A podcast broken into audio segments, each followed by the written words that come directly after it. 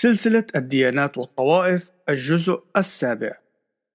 عنوان عبادة الشيطان أو كنيسة الشيطان بعيون مسيحية. مقدمة يعتبر المذهب الشيطاني هو المصطلح العام الذي يشير إلى عبادة الملاك الساقط لوسيفر أو الشيطان كما يرد في التكوين في الإصحاح الثالث وفي أشعياء في الإصحاح الثاني عشر.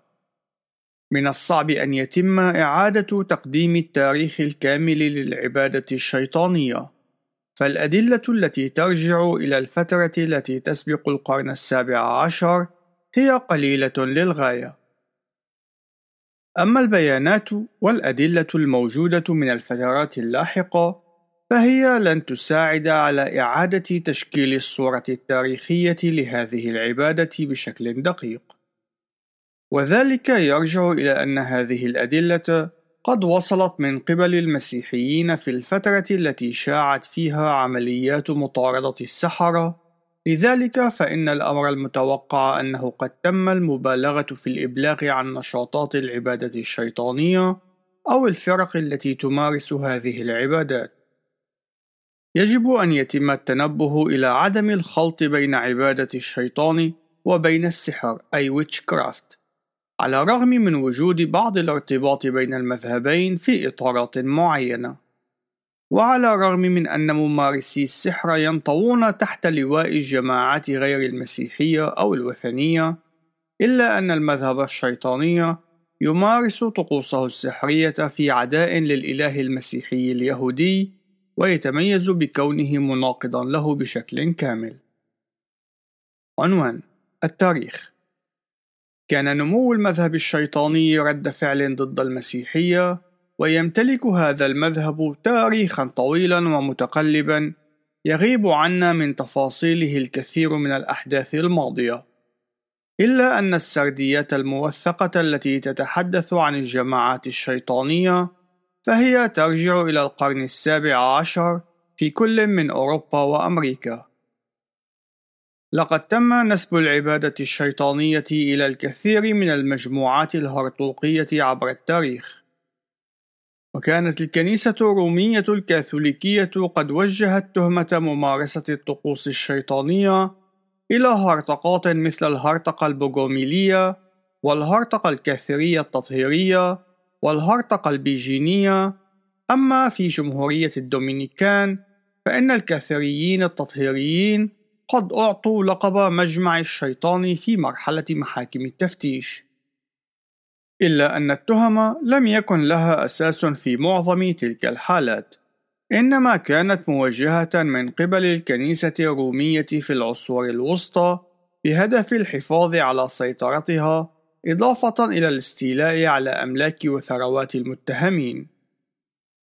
كانت تهم العبادة الشيطانية والسحر هي التهم الرائجة في تلك الحقبة، وكان من السهل أن يتم توجيهها إلى أي شخص يتجاوز حدود الإيمان القويم والحدود التوافقية. الهرطقة البوغوميلية هي هرطقة ظهرت في القرن الثامن في الإمبراطورية البيزنطية، وهي إحدى أشكال الهرطقة المنوية. الهرطقة الكاثرية التطهيرية إحدى أشكال الهرطقة المنوية وقد ظهرت في أوروبا بين القرنين الحادي عشر والثاني عشر.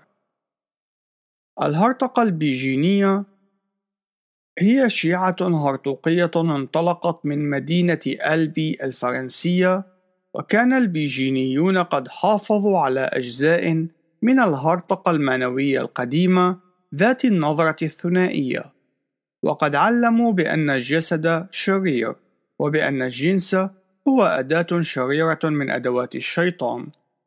وأن موت يسوع على الصليب كان مجرد وهم نتيجة لرفضهم لناسوت يسوع المسيح كما هو حال الهرطقة الدوستية رفضت هذه الشيعة تعليم المطهر الكاثوليكي الرومي وكذلك رفضت تعليم الزواج وقيامة الأموات وممارسة الأسرار الكنسية. انتشرت هذه البدعة في جميع أرجاء جنوب فرنسا إلى أن أدت الحملة الصليبية إلى القضاء عليها بشكل كامل في مرحلة ما بعد العام 1330 امتلك البروتستانت ذات الميل إلى التشكك بالناس على أنهم سحرة أو عبدة شيطان. بشكل خاص بعد أن رسخت الحركة الإصلاحية موطئا لقدميها في شمال أوروبا.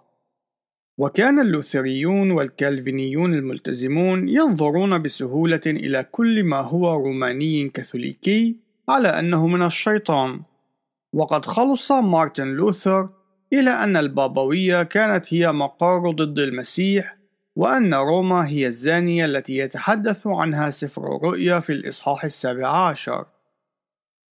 وصل الخوف من الشيطان إلى ذروته في أمريكا في مستعمرة ماساتشوستس وذلك خلال ما عرف شعبيا باسم محاكمات السحر في ساليم في العام 1692 كانت تهمة المس الشيطاني هي التي تم توجيهها إلى المتهمين وذلك بعد أن ادعت سبعة فتيات بمن فيهن ابنة الوزير سامويل باريس بأنهن قد وقعن تحت تأثير سحر الفودو من خلال عمل أمة الوزير باريس وهي المدعوة تيتوبا.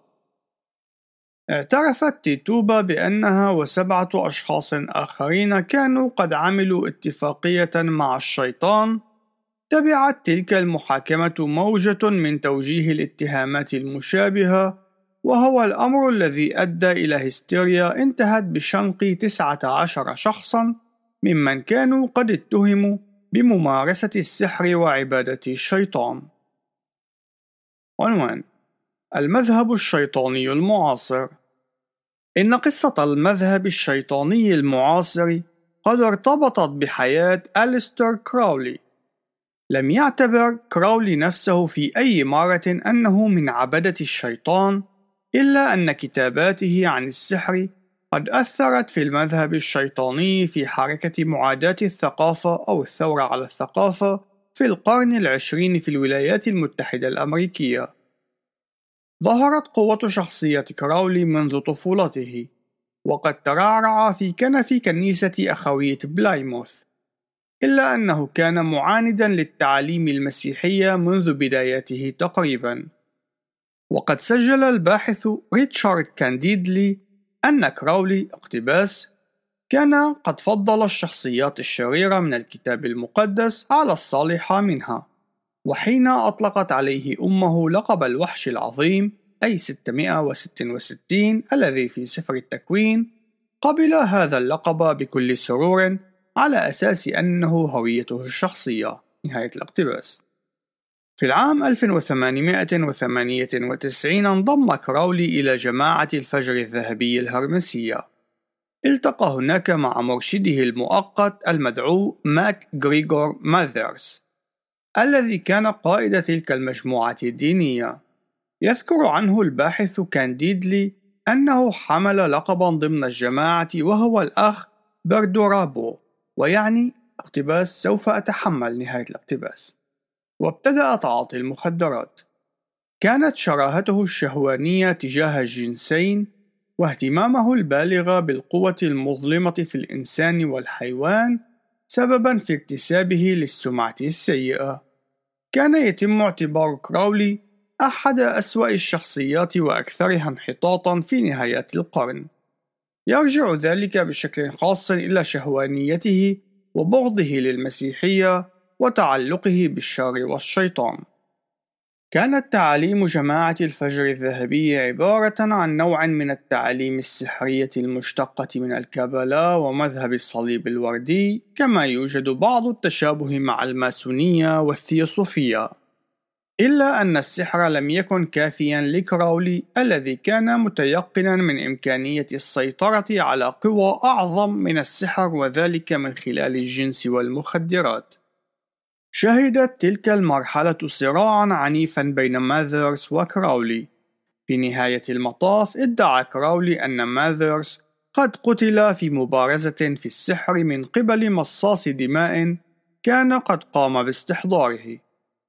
أظهر كراولي غرابة أطواره التي كانت سببًا في طرده من الجماعة.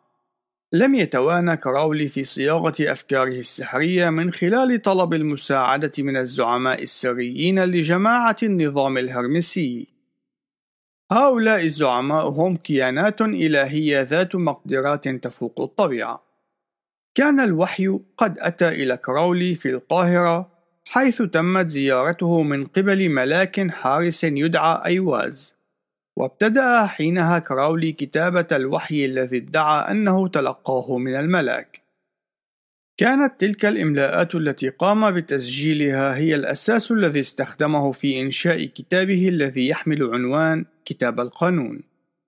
تمت صياغة الأساسيات للمذهب الشيطاني بالاعتماد على كتاب القانون في الستينيات من القرن العشرين ومن ثم تم تطويرها في وقت لاحق. قدم كراولي مساهمة أدبية إضافية تحمل عنوان الاعتدال الشمسي وذلك في الفترة الممتدة بين العامين 1909 و 1913 وكانت الأفكار التي فيها أساسا للمذهب الشيطاني الحديث. الكابالا. أحد التقاليد اليهودية الروحانية نشأ في القرن الثاني عشر وقد اعتمد على تفسير التوراة بحسب المعرفة السرية المخفية. تعود أقدم التقاليد الكابالية إلى فلسطين في القرن الأول، حيث كان اليهود الصوفيون يتأملون في العرش والبكرات التي تحدث عنها النبي حسقيال في نبوءته في الإصحاح الأول.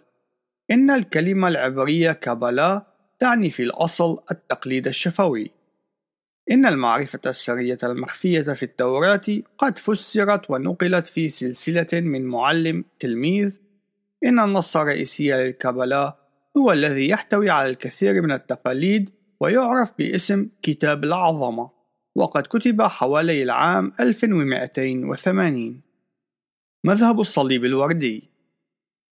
ديانة نشأت من مزيج بين المذهب الغنوصي والإيمان المسيحي والفلسفة العقلانية الأوروبية والسحر والشعوذة بالإضافة إلى العديد من المذاهب الفكرية الأخرى.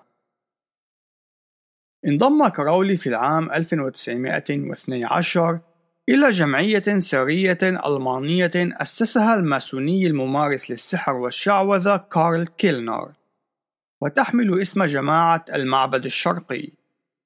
كان تركيز هذه الجمعية على السحر الجنسي هو الأمر الذي كان يبحث عنه كراولي.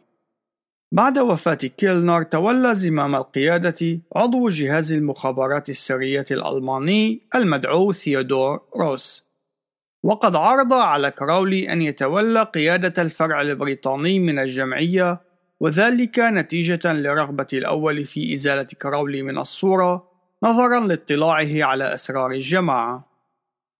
أمضى كراولي بعض الوقت في الولايات المتحدة وذلك في الفترة الممتدة بين 1914 و 1919 في أثناء إقامته في ولاية نيو هامبشير في عام 1916 رفع نفسه إلى رتبة ساحر أي ماغوس. وخلال الطقس الاحتفالي قام بتعميد ضفدع أطلق عليه اسم يسوع المسيح ومن ثم صلبه. إن القسم المتبقي من حياة كراولي هو عبارة عن إرث ضخم من الانحراف والشر. أسس في العام 1920 مقر ثيليما في مدينة تشيفالو في صقلية، وعندما اكتشف موسوليني في العام 1923 أن هذا المقر كان مسرحا للأعمال الجنسية الفاسدة قام بطرد كراولي.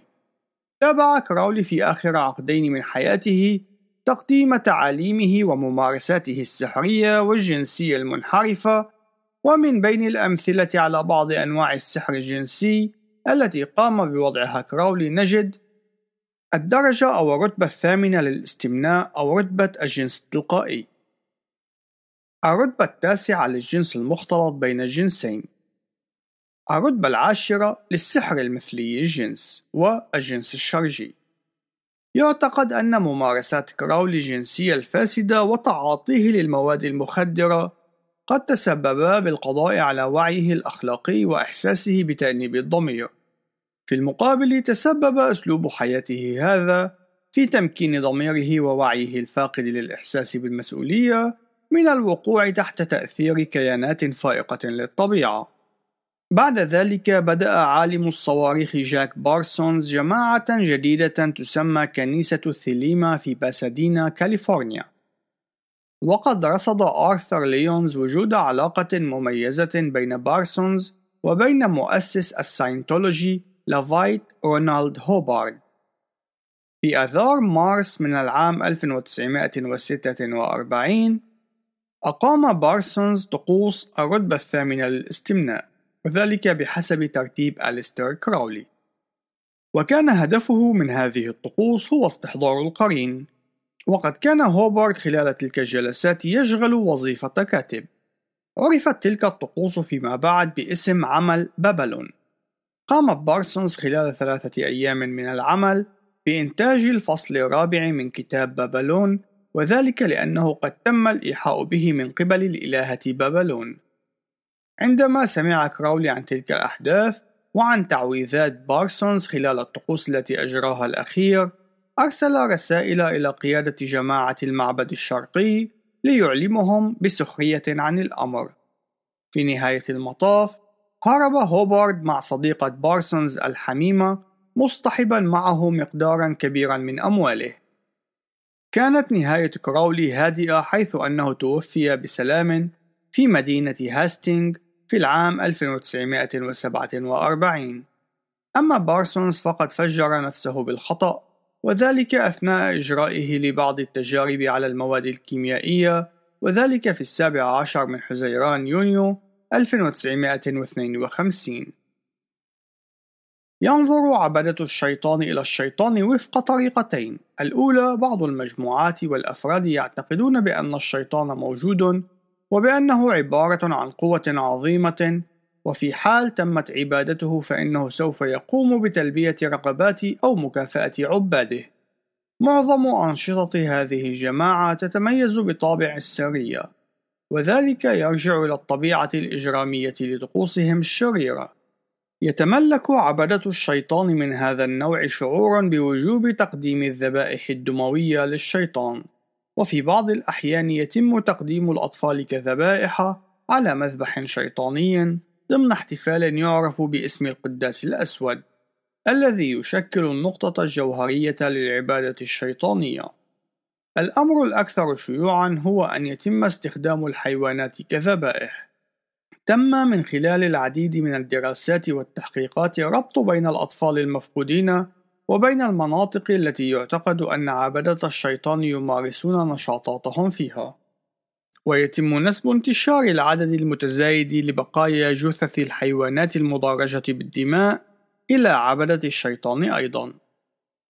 أما النوع الثاني من عبدة الشيطان فهؤلاء لا يؤمنون عموما بوجود الشيطان إلا أنهم يقومون بممارسة طقوسهم لأسباب مختلفة سوف نقوم بمناقشتها لاحقًا.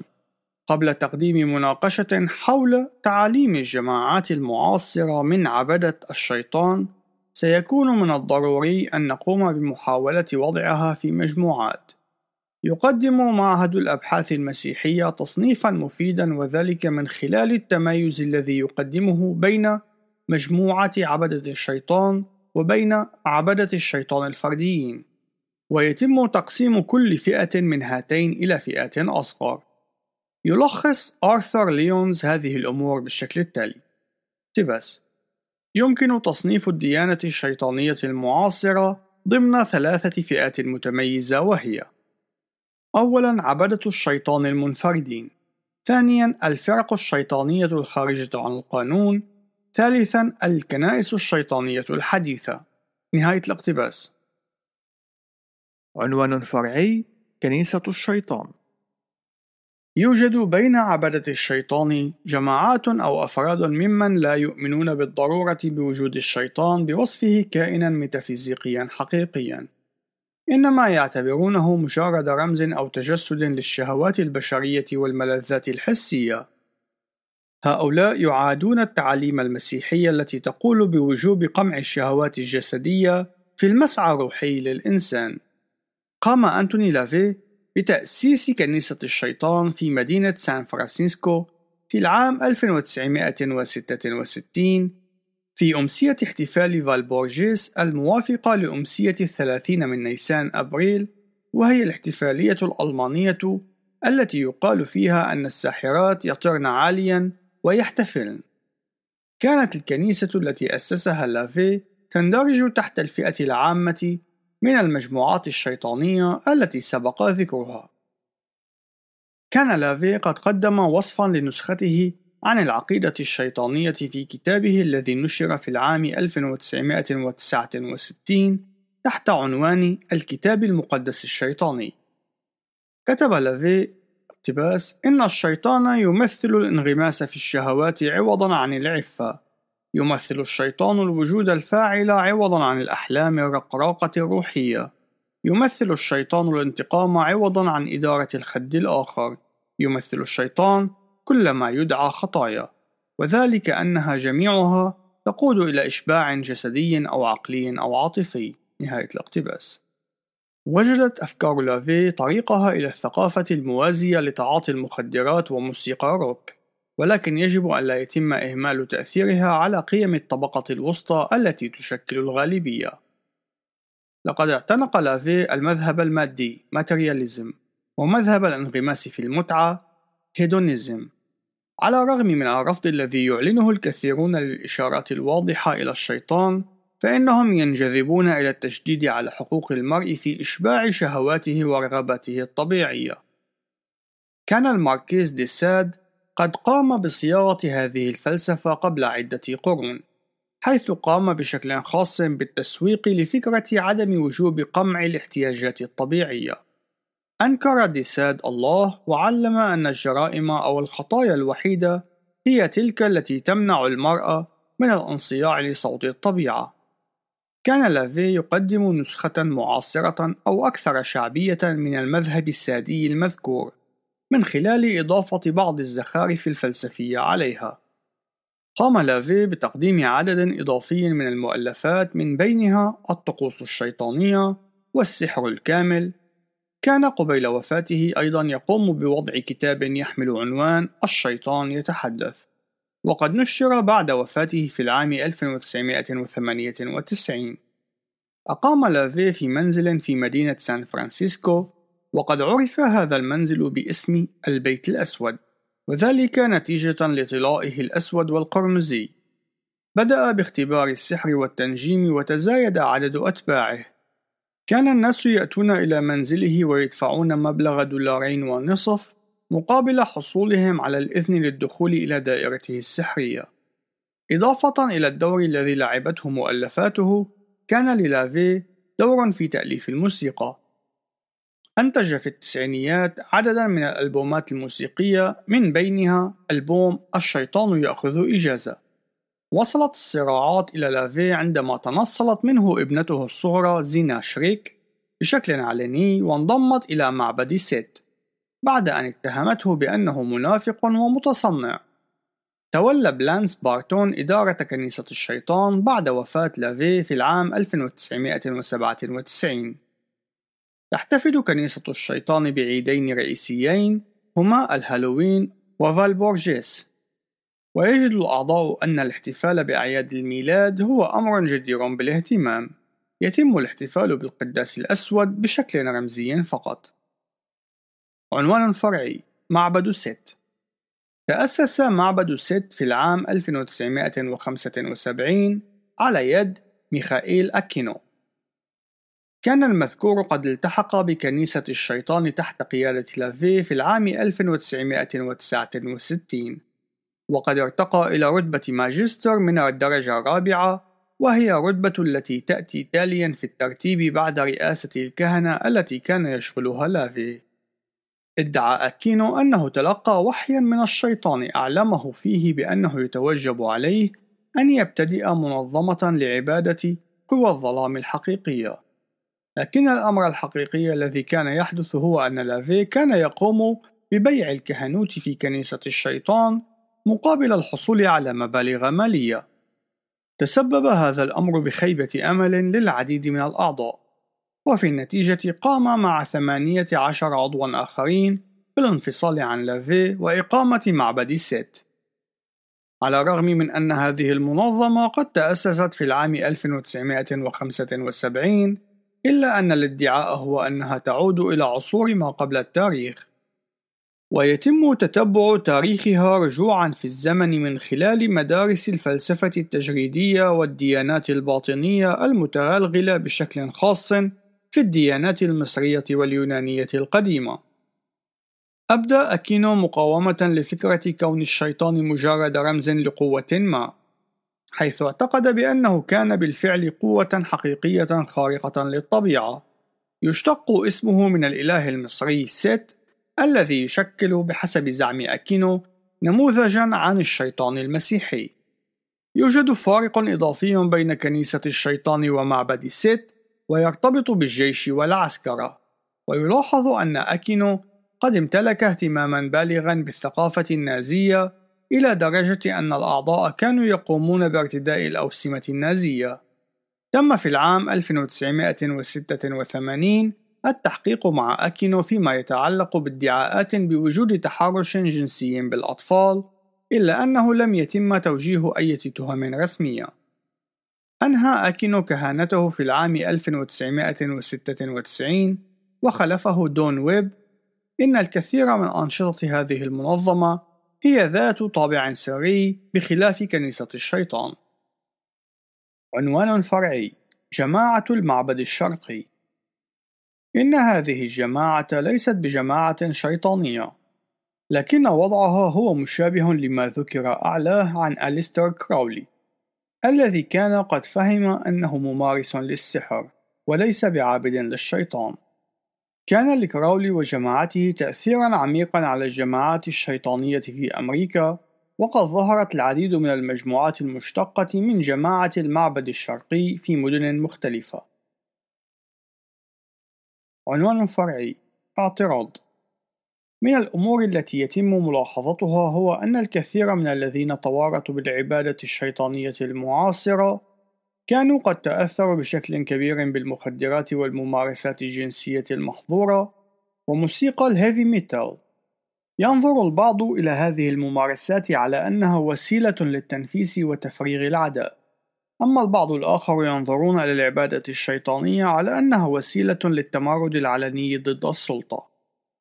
يقول أحد عبدة الشيطان اقتباس عندما تقتل شخصا ما فإن هذا هو أمر لا رجعة عنه والأمر ينتج عن الشعور بعدم الأمان. نهاية الاقتباس يسعى عبدة الشيطان إلى التحرر من العادات والتقاليد والقيم الأخلاقية والمفاهيم المؤسساتية. يوجد البعض من الأشخاص ممن صرحوا بأنهم كانوا قد امتلكوا ميلا فطريا في الانجذاب إلى الشيطان والأمور المحارمة دينيا.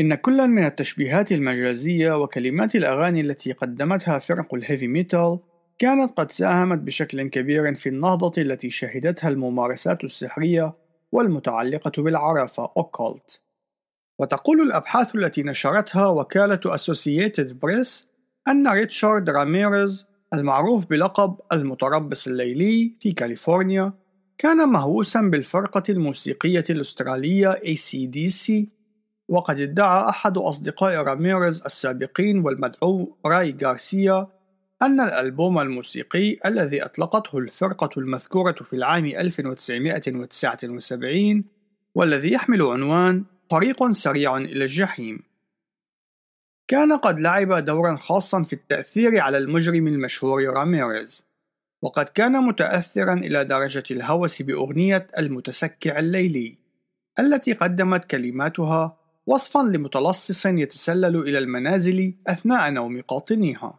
تتضمن كلمات الكثير من أغاني الهيفي ميتال موضوعات مشتركة مثل التمرد على السلطة، الجنس قبل الزواج أو خارجه، تعاطي المخدرات، ممارسة السحر والتنجيم. ونجد في كلمات الأغنية الرئيسية لألبوم موسيقي حمل عنوان لا تظهر أي رحمة لفرقة موسيقية تحمل اسم سلاير ما يلي؟ اقتباس خلال الليل نركب أزواجا. من أعماق ساحات الجحيم قلقين من أبواب الجحيم ثقتنا في رب الشيطان. يدعي كير كينغ مؤلف هذه الأغنية أنه ليس من عباد الشيطان إلا أنه يقوم باستخدام رموز شيطانية ليدعم من خلالها الصورة الإعلامية للفرقة الموسيقية. إن هذا الأمر قد يكون صحيحًا بالنسبة للعديد من الفرق الموسيقية التي تقدم موسيقى الهيفي ميتال، لكن هذا العذر لم يمنع معجبي هذه الفرق ممن يستمعون لهذه الكلمات من الانجراف إلى أشكال حقيقية وخطيرة من عبادة الشيطان. قامت المجموعة المعروفة تحت عنوان السبت الأسود بإنتاج ألبوم موسيقي يحمل عنوان سابث بلادي سابث وقد كان مترافقا مع الأرقام 666 وقد قامت هذه المجموعة ببيع قمصان وقبعات مدموغة برمز الديانة الشيطانية الذي هو رأس ماعز مركب ضمن نجمة خماسية مقلوبة. في تلك الأثناء قامت فرقة موسيقية أخرى تحمل اسم موتلي كرو بإنتاج ألبوم موسيقي يحمل عنوان اطلب الشيطان وتظهر فيه رموز شيطانية. يوجد العديد من نجوم موسيقى الهيفي ميتال من أمثال أوزي أوزبورن والفرق من أمثال جوداس بريست وكيس وآيرون ميدن التي استخدمت رموزا شيطانية على غلاف الألبومات الموسيقية وكذلك على ملابس الفرقة. إن هذه الظاهرة لا تزال مستمرة مع فرق الميتال المعاصرة كما أنها قد امتدت إلى أنواع موسيقية إضافية. لم تكن الموسيقى هي الوسيلة الوحيدة التي استخدمها عبدة الشيطان بل يتم تقديم عبادة الشيطان إلى العامة باستخدام لوح الويجا الذي يتم تصنيعه من قبل شركة باركر براذرز ويعترف مصنعو اللعبة في كتيب خاص باللعبة بأنهم لا يعرفون مصدر هذه اللعبة ولكنهم يعرفون أن العديد من الأشخاص الذين يستخدمونها ويستمتعون بها هم من المهتمين بالسحر والتنجيم. اعترف أحد المنتمين إلى المذهب الشيطاني بأن تورطه في السحر والتنجيم قد ابتدأ من خلال لوح الويجا. عنوان فرعي: التحيز والإثارة. من الممكن أن يتم وسم الحركات المرتبطة بالعبادة الشيطانية بأنها أكثر الحركات إثارة للاهتمام، وأكثر الحركات التي تحصل على الاهتمام من وسائل الإعلام والبرامج الحوارية، وكذلك في الأدب الشعبي. على سبيل المثال، تفجر الاهتمام الشعبي بهذه الحركة حين تم إظهار عدد من الكنائس الشيطانية في العام 1988 في برنامج تلفزيوني حواري يحمل اسم جيرالدو. ثم في العام 1991 قام برنامج إخباري آخر يحمل اسم 2020 ببث طقوس رومانية كاثوليكية تتمثل بطرد الأرواح أي exorcism. إن الخطر المصاحب لمثل هذا النوع من الترويج هو الميل نحو الإثارة بالنظر إلى الغموض الذي يلتف موضوع العبادة الشيطانية وتفاصيلها التي يجهلها المواطن العادي.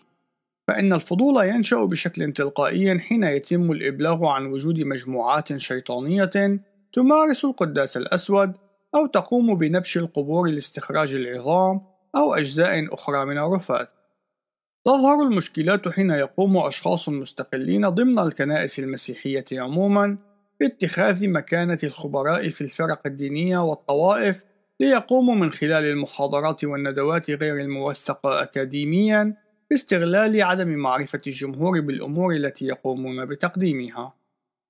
فيباشرون بالمبالغة وتقديم معلومات قد تكون خاطئة إلى درجة كبيرة على سبيل المثال. تم الادعاء بأن عدد الأطفال الذين يتم اختطافهم وتقديمهم كذبائح للشيطان يزيد عن خمسين ألف ويصل إلى مليوني طفل في كل عام.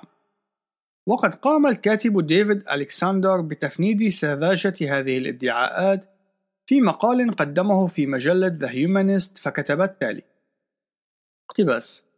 فكروا في كم التخطيط اللوجستي المطلوب لقتل مليوني شخص سنويا. يمكن لمثال من التاريخ الحديث أن يساهم في نقل الصورة لنا. خلال الحرب العالمية الثانية تم اعتقال الملايين من اليهود والغجر والسلافيين والبولنديين وغيرهم من الشعوب ممن كان النازيون قد صنفوهم على أنهم أدنى من البشر. وتمت إبادتهم بشكل ممنهج. كان النازيون قد استعملوا ستة مراكز إبادة رئيسية و1600 معسكر أصغر للإبادة. يقدر الباحثون توارط عدد يزيد عن 150 ألف شخص في إدارة وتشغيل معسكرات الإبادة الجماعية من مشغلي خطوط السكة الحديدية إلى الحراس الذين يديرون غرف الغاز.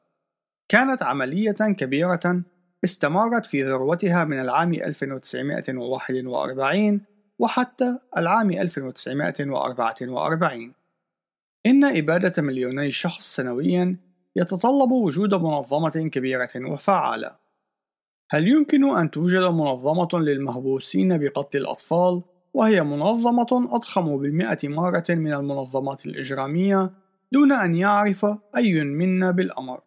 أين هي الأدلة على وجود مثل هذه العمليات في البلاد؟ نهاية الاقتباس يتابع ألكسندر في إيضاح فكرته فيقول حتى أن أدنى التقديرات التي تقول بوجود خمسين ألف ضحية للطقوس الشيطانية تقدم عددا أقل بقليل من إجمالي عدد الأمريكيين الذين قتلوا في فيتنام خلال الحرب بأسرها إن كل شخص تقريبا في الولايات المتحدة ممن تجاوزوا الثلاثين من العمر يعرف شخصا قد قتل في فيتنام أو يعرف شخصا آخر يمتلك تلك المعرفة.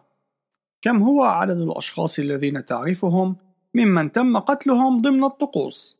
إضافة إلى ذلك يقوم مكتب التحقيقات الفيدرالي بجمع إحصائيات تختص بالجرائم الواقعة في الولايات المتحدة. إن كانت هذه الإدعاءات التي يقدمها البعض من الخبراء صحيحة أي أنه يوجد خمسون ألف جريمة قتل طقسية لم يتم الإبلاغ عنها فإن هذا سيعني أن أمتنا تمتلك أقسام شرطة وبلديات غير فعالة إلى درجة كبيرة حيث أن هذا الرقم يبلغ ضعفين ونصف من عدد جرائم القتل السنوية التي يتم تسجيلها في مكتب التحقيقات الفيدرالي والبالغة عشرين ألف جريمة سنويا. يضيف ألكسندر في إشارة إلى أن الغالبية العظمى من الأطفال الذين يتم اختطافهم في كل عام هم في الحقيقة ضحايا عمليات اختطاف ناجمة عن نزاعات أسرية بعبارة أخرى لم يتم تقديم الدليل اللازم لإثبات الادعاءات القائلة بأن اختطاف الأطفال يرتبط بشكل مباشر بالنشاط الشيطاني في معظم الحالات. يوجد عدد كبير من الدراسات والتحقيقات التي يتم تقديمها بخصوص الكتب والمنشورات التي أصدرها عبدة شيطان سابقين، حيث تم تفنيد ونقد الكثير من ادعاءاتهم التي تنطوي على كم كبير من المبالغة وتفتقر إلى الأدلة التوثيقية، إلا أنها لا تزال تحصد شهرة واسعة وخاصة في الأوساط المسيحية. عنوان: التناقض مع المسيحية لطالما أظهرت المسيحية بغضها للمذاهب الشيطانية وممارساتها المختلفة، إن التحذيرات المنتشرة في الكتاب المقدس ضد الممارسات المرتبطة بالسحر والتنجيم هي شديدة الوضوح. فنجدها منتشرة عبر أسفار الكتاب المقدس مثل اللاويين في الإصحاح التاسع عشر في الآيات السادسة والعشرين وحتى الواحدة والثلاثين وفي الإصحاح عشرين في الآية السادسة والآية السابعة والعشرين وأيضا نجدها في مواضع من التثنية وأشعياء وأرمياء وسواها. بالإضافة إلى ذلك إن الكتاب المقدس يتحدث عن الشيطان بوصفه إله هذا الدهر. كورنثوس الثانية في الإصحاح الرابع الآية الرابعة وبأنه المخادع الذي أضل الجنس البشري. التكوين الإصحاح الثالث الآيات من الرابعة وحتى الثالثة عشر. وبأنه عدو الله. ذلك في متى؟ في الإصحاح الرابع في الآية السادسة. يوحنا الإصحاح الثامن الآية الرابعة والأربعين كورنثوس الثانية الإصحاح الثاني في الآية الحادية عشر.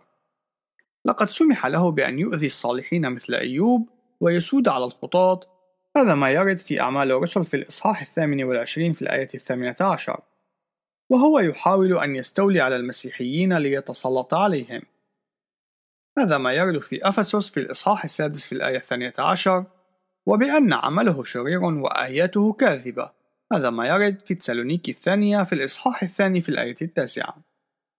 لم يوجد أي إشارة مباشرة إلى الشيطان في قانون إيمان الرسل إلا أن الجزء الثاني من قانون إيمان الرسل وقانون الإيمان النقاوي يتعاملان مع شخص يسوع المسيح وعمله فالمسيح كان قد هزم الشيطان من خلال ولادته. التكوين في الإصحاح الثالث في الآية الخامسة عشر وكذلك من خلال التغلب على كل إغراءاته في التجربة على الجبل. هذا ما يرد في متى في الإصحاح الرابع في الآيات من الأولى وحتى الحادية عشر وفي رأس التجارب التي تمثلت في تجنب الصليب. كما يرد في متى في الإصحاح السادس عشر في الآيات من الحادية والعشرين وحتى الثالثة والعشرين.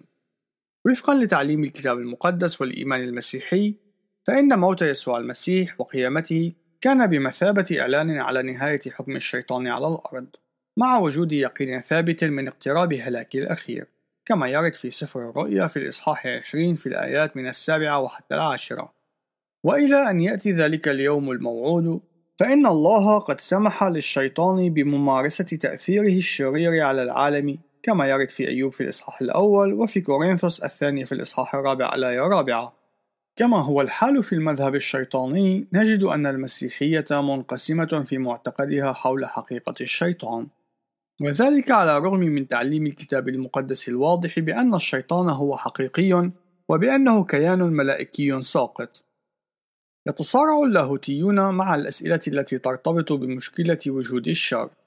تفاقمت حدة الصراع خلال القرن العشرين تحت تأثير الميول الحداثية. على سبيل المثال يرفض اللاهوتي رودولف بولتمان وجود الشيطان الحرفي ويعتبره أنه نتاج تفكير أسطوري يرجع إلى الفترة التي سبقت التقدم العلمي. يوجد الكثير من الأشخاص المنتمين إلى طوائف مسيحية مختلفة ممن يوافقون على رأي بولتمان إلا أن رأي المسيحية التقليدية المستقيم الرأي يستمر في الدفاع عن المعتقد الكتابي القائل بوجود الشيطان والجحيم الحقيقيين. عنوان فرعي القداس الأسود. إن مناقشة موضوع التناقضات بين المسيحية والديانة الشيطانية لا يمكن أن تتم دون التطرق إلى موضوع القداس الأسود ولا بد للمرء أن يلاحظ بشكل فوري التباين بين الاثنين. كما سبق وذكرنا إن الديانة الشيطانية تقوم بتقديم نفسها على أساس أنها النقيض الحقيقي للمسيحية. إن التقاليد الشيطانية التقليدية مبنية على كراهية ذات ميول انتقامية لكل ما تمثله المسيحية. إن التركيز الأساسي في القداس الأسود هو على العشاء الرباني ولا سيما بحسب الفكر الكاثوليكي الرومي والأرثوذكسي التقليدي. أما على الجانب البروتستانتي فيما عدا اللوثرية والأنجليكانية فإن الكنائس البروتستانتية لا تتبنى عقيدة الوجود المادي للمسيح في الخبز والخمر. لذلك فإن القداس الأسود لا يتم توجيهه كنقيض لسر الشكر البروتستانتي. يقوم ريتشارد كافنديش بمعالجة شمولية للقداس من منظور تاريخي في كتابه المدعو الفنون السوداء. لا بد لنا من التنبه من وجوب عدم شمل جميع عبدة الشيطان في فكرة أنهم يقومون باستخدام السحر الأسود للتنفيس والإعلان عن كراهيتهم للمسيحية ونجد أن كافنديش يشير إلى هذه الحقيقة قائلا إن المعنى الضمني لممارسات مثل هذه هو أن القداس قد اشتمل على قوة ضمنية يمكن أن يتم توظيفها في العديد من الأمور. لقد تم تعزيز هذا المعنى من خلال الإصرار الكاثوليكي على أن الكاهن يمكن أن يقوم بالخدمة بفعالية حتى لو كان في حالة الخطيئة. لأنه لم يقم بذلك في شخصه بل في شخص المسيح. على ما يبدو أن الاحتفال بذاته بالإضافة إلى الأشياء المرتبطة به تمتلك قوتها السحرية الخاصة بها. وذلك بغض النظر عن الحالة الروحية لأولئك الذين استخدموها أو الأغراض التي يتم استخدامها وفقها سواء كان ذلك في السحر الأسود أو في السحر الأبيض. الخلاصة إن عبادة الشيطان هي ظاهرة معقدة في عالم السحر والتنجيم والشعوذة. للوصول إلى تقييم وتقديم أمين للموضوع يجب أن يتم التعامل معه على مستويات مختلفة وربما يمكن الرجوع إلى عدد من المصادر المختلفة وقراءتها بعين مفتوحة تستمر العبادة الشيطانية في جذب الاهتمام بين الناس من مختلف المستويات. هنالك أولئك الهواة الذين يستعملونها لأغراض تجارية، والبعض الآخر ممن يستعملونها للمتعة من أمثال لافي، وأخيرا يوجد أولئك الذين ينغمسون بجدية في طقوس عبادة الشيطان، ويقومون بارتكاب جرائم متنوعة في مسعاهم وغيرتهم على تنفيذ رغبات سيدهم وإرضائه. ليس من الممكن أن يتم ذكر أعداد دقيقة لأولئك الأشخاص الذين يمارسون العبادة الشيطانية الجدية، وذلك يرجع إلى أسباب أمنية تجعل من الصعب أن يتم التشهير بهم أو التسويق لأسمائهم. لن يكون من الممكن أن نعرف ما هو الشكل المستقبلي لهذه العبادة التي تنتشر في مجتمعات مختلفة بألوان مناسبة للعصر. النهاية. إلى اللقاء في الجزء القادم. ولنعطي المجد لله دائما.